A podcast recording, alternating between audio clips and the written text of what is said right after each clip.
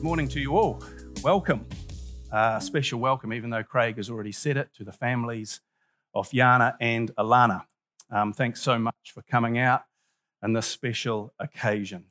Um, I look at this um, baptistry, and uh, Ernie and I was filling it up uh, last night. Um, we had an attempt to heat it, and it didn't work. So Alana and Yana um, yeah, it's going to be a bit cooler than normal. Um, that was Ernie's fault, but that's okay.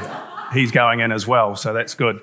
But it really does excite me uh, when I see that. Um, it excites me on the behalf of Alana and Yana um, that they're taking literally the plunge, and, and it's not easy for them. Um, as I've met with them a few times, um, and I've known them through the few years that they've been coming here. Um, and it's really exciting. And I hope you're excited too uh, when it comes to uh, young people um, obeying what Christ said, no matter how hard it is. And it is hard for them. I remember it was hard for me. Um, in fact, there was when I became a Christian, uh, I think I've told most of you this already, but there were three promises I made to myself I'll never marry, I'll never preach, and I'll never get baptized. Now, you can probably, if you know me, all three were broken um, happily, but that was how shy I was.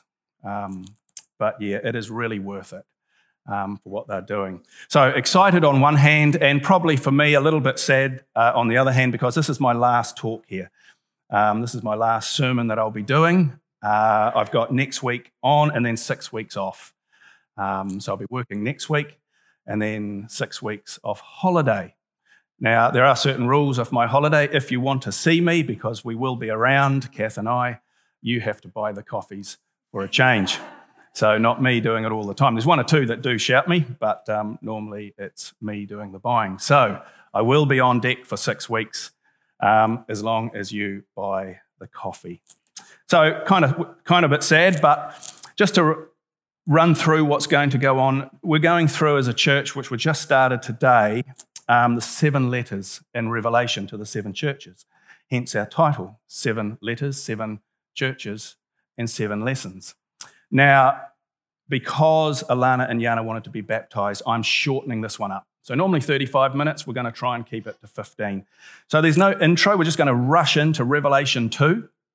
And uh, I'm only actually going to do the first five verses. Um, and unfortunately, I have told Alan Stanley, who's preaching next week, maybe he could look at chapter one and do the intro, because you really have to do that.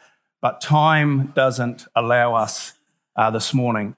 So I'm going to try and wamble in baptism here um, somehow. Um, so if you've got your Bibles, turn to Revelation 2 and verse 1, and we'll read to verse 5. Chapter 2, verse 1. It is, of course, um, Jesus. This is John writing this, but it's Jesus who's telling him what to write, to write seven letters to seven different churches. And so this is Jesus' words here to John, and John's writing them down. To the angel of the church of Ephesus, write these things down.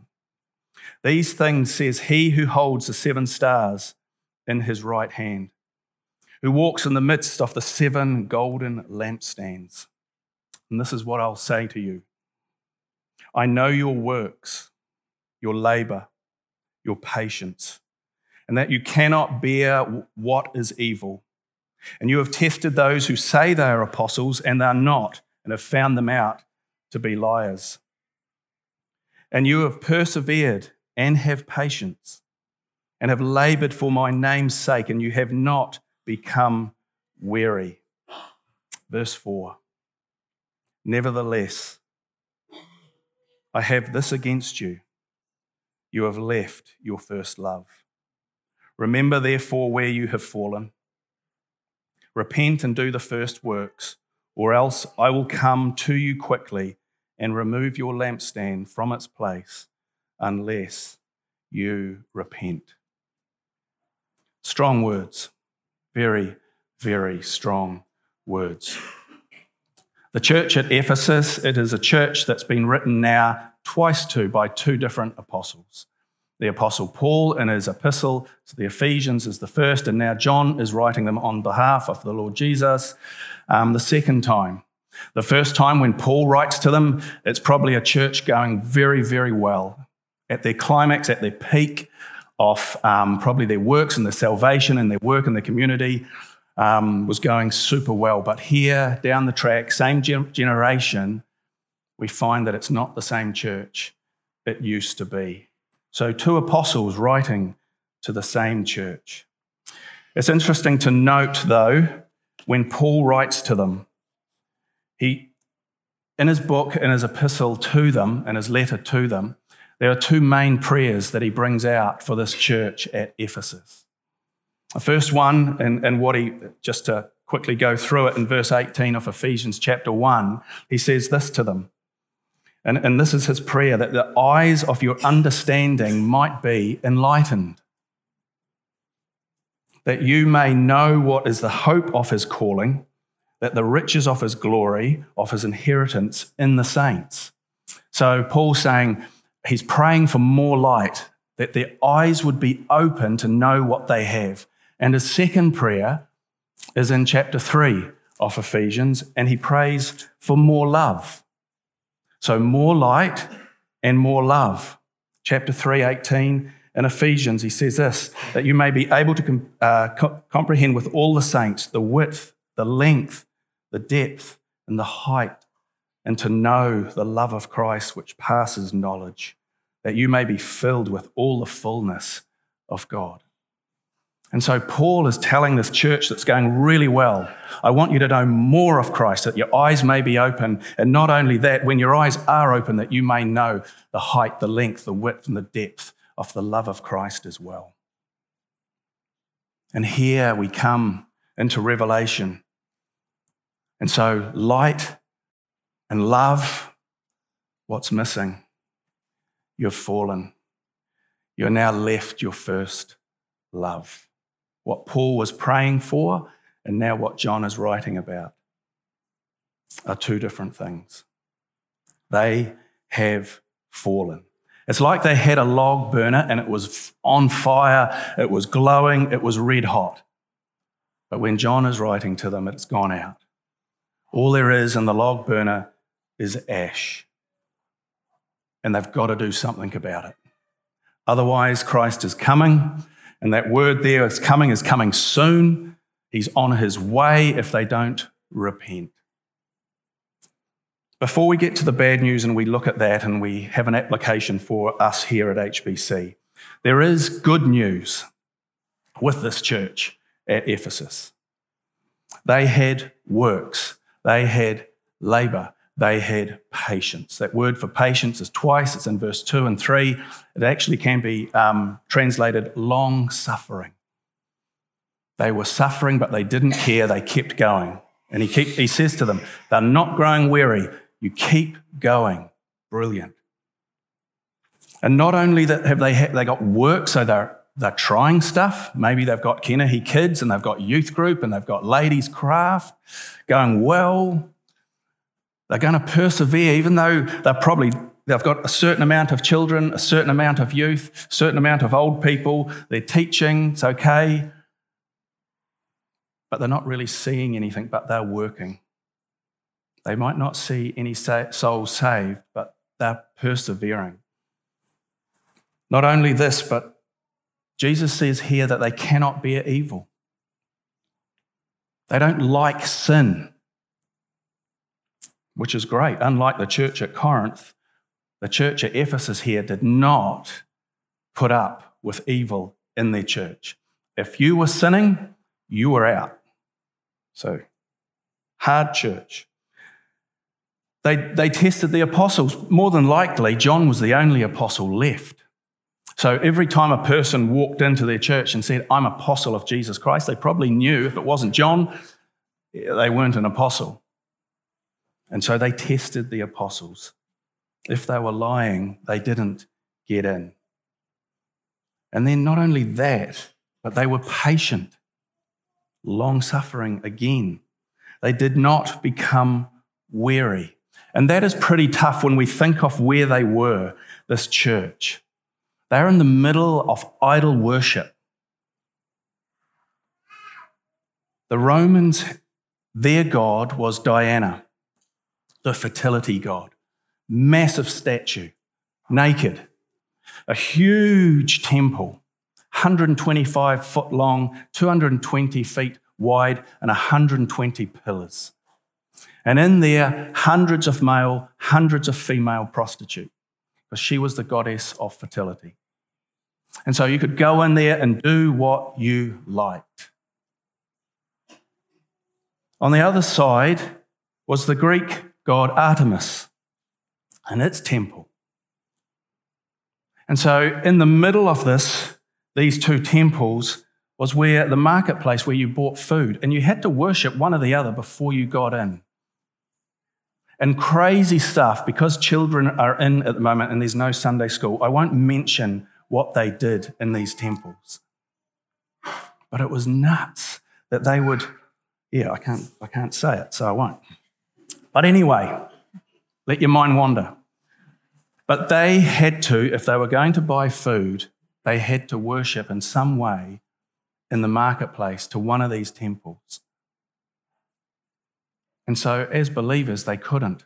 So, they were in a tough, tough city, Ephesus. It wasn't all easy going, it was hard.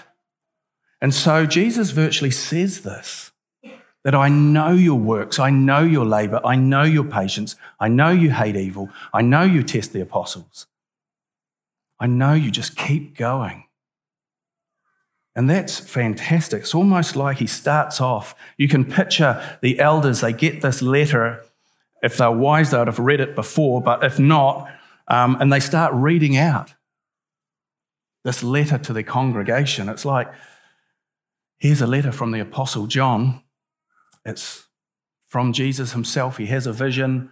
This is what he's saying to us as a church. We have works, good news. We have labor, we labor, good news. We have patience, good news. We hate evil, good news. We test our preachers, good news. We keep going, good news. And we're not growing weary, good news. People will be sitting out there thinking, yes, we are a good church. We are doing well.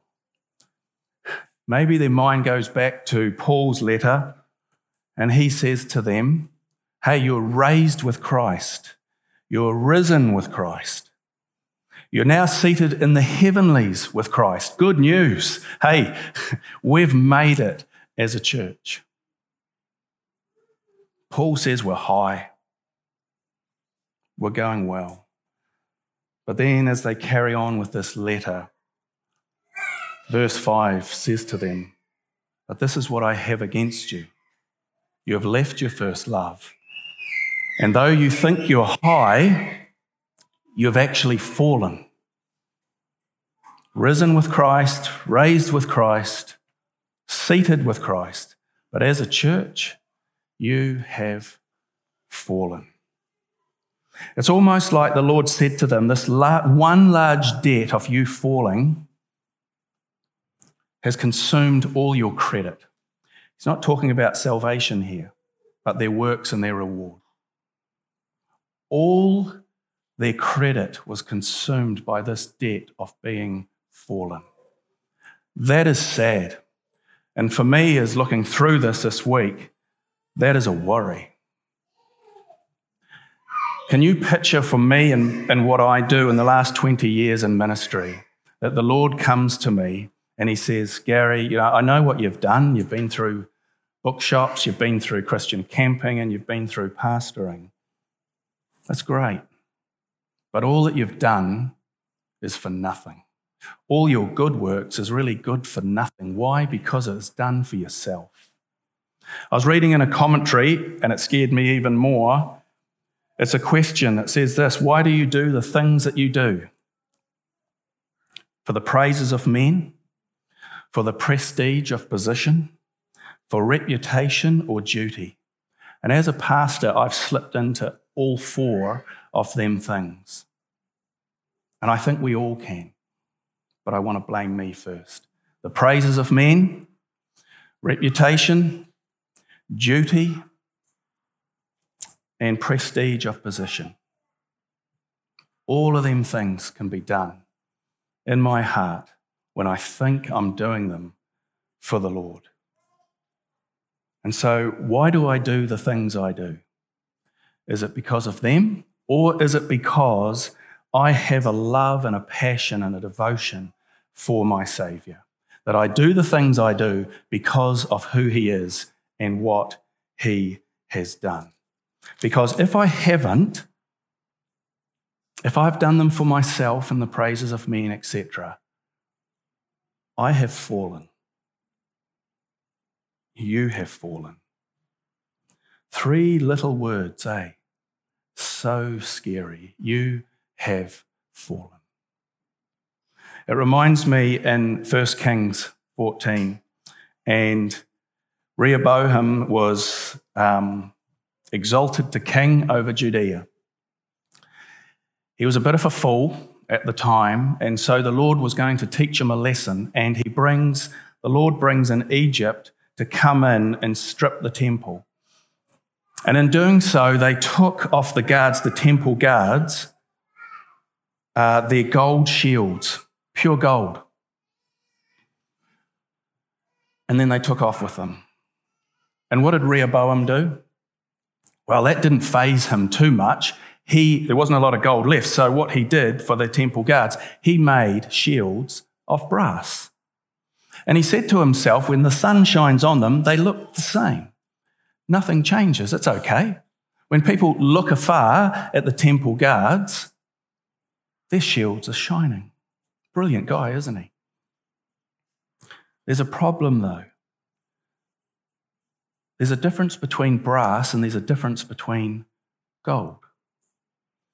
And Paul brings and takes this up when he's talking about the subject in 1 Corinthians 13, when he talks about love. False love sounds like brass. It makes a clinging sound, not a nice sound. But our love should be like gold. This is what's happened to the church at Ephesus. The enemy has come and stolen their devotion of love for the Lord Jesus, and they haven't even noticed. It's gone. It's like their love is now brass. It's a clanging sound. They keep going, but it's of no benefit to anyone. And that can happen in the Western world, especially in the Western world church. It can happen to us here at HBC. That the enemy comes and takes our gold of devotion to Christ, and all we're left with is brass. We still have our works, we still uh, preach, we stu- still do it all, we still labor, but we have fallen and we don't even know it. And so, what does he say?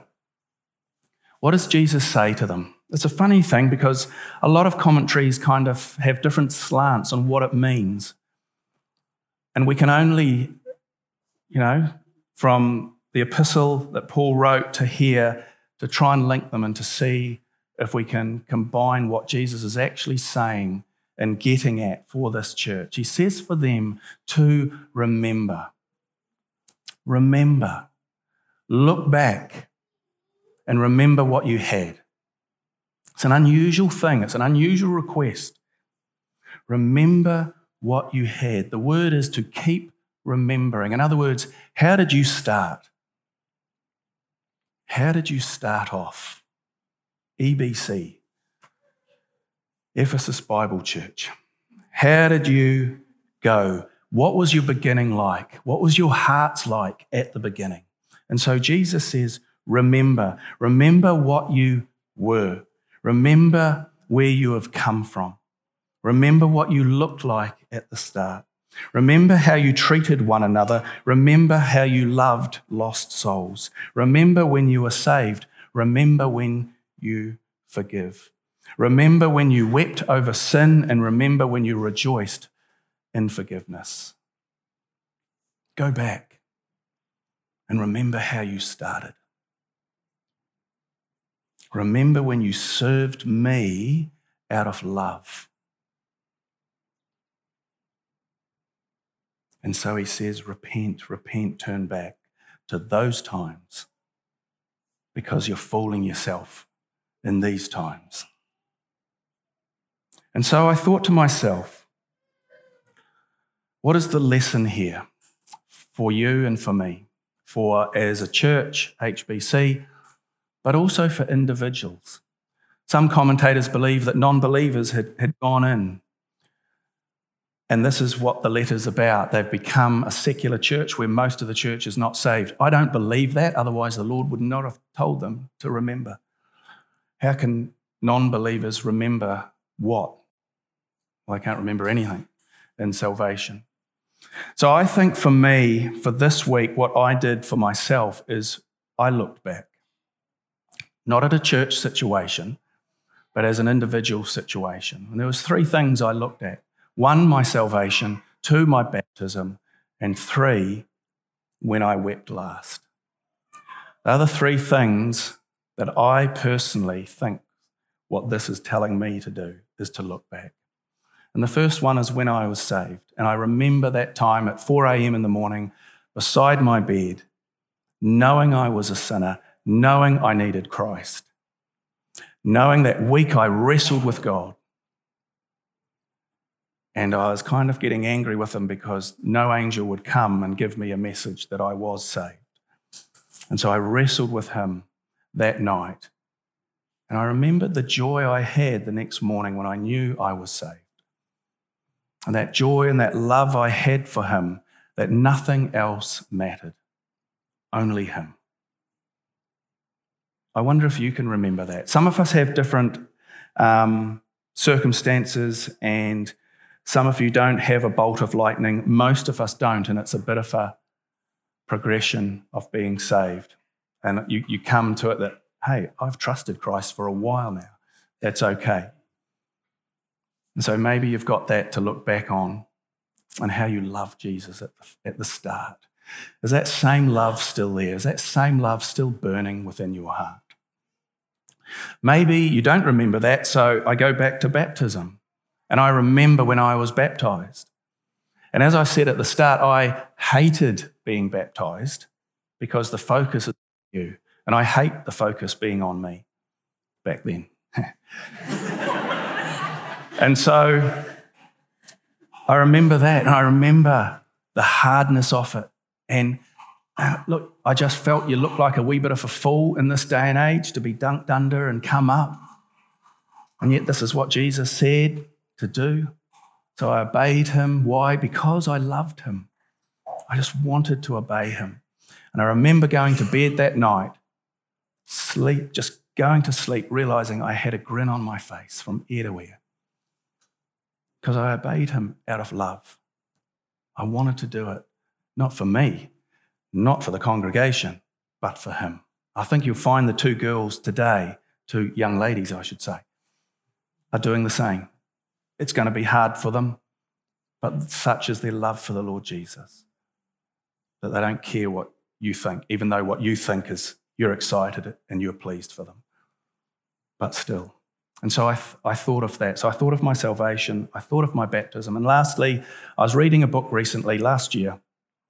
It told of a, a, a the president of um, a Christian organization, seminary, and when they hire people, like whether they hire um, chaplains, whether they hire pastors, whether they hire lecturers, they have this big, big, about nine people interviewing the one person. And at the back is the president. He says nothing. And as I was reading this book, the president, after the interview is over, he goes up to them and he only has one question for them. And his question is when was the last time they wept? whether it was Christ speaking to them through his word, whether it was them listening to a podcast of someone preaching God's word, whether it was in prayer or whether it was in song. When was the last time in their devotion time they wept? I wonder if I can ask you that. I've asked myself that. When was the last time you wept? because Jesus shows you something that so touched you that you're like, mate, it's either sin, it's either encouragement, it's maybe because you didn't speak what you should have spoken to a lost soul, a witness. When was the last time? How's your devotions going to Him?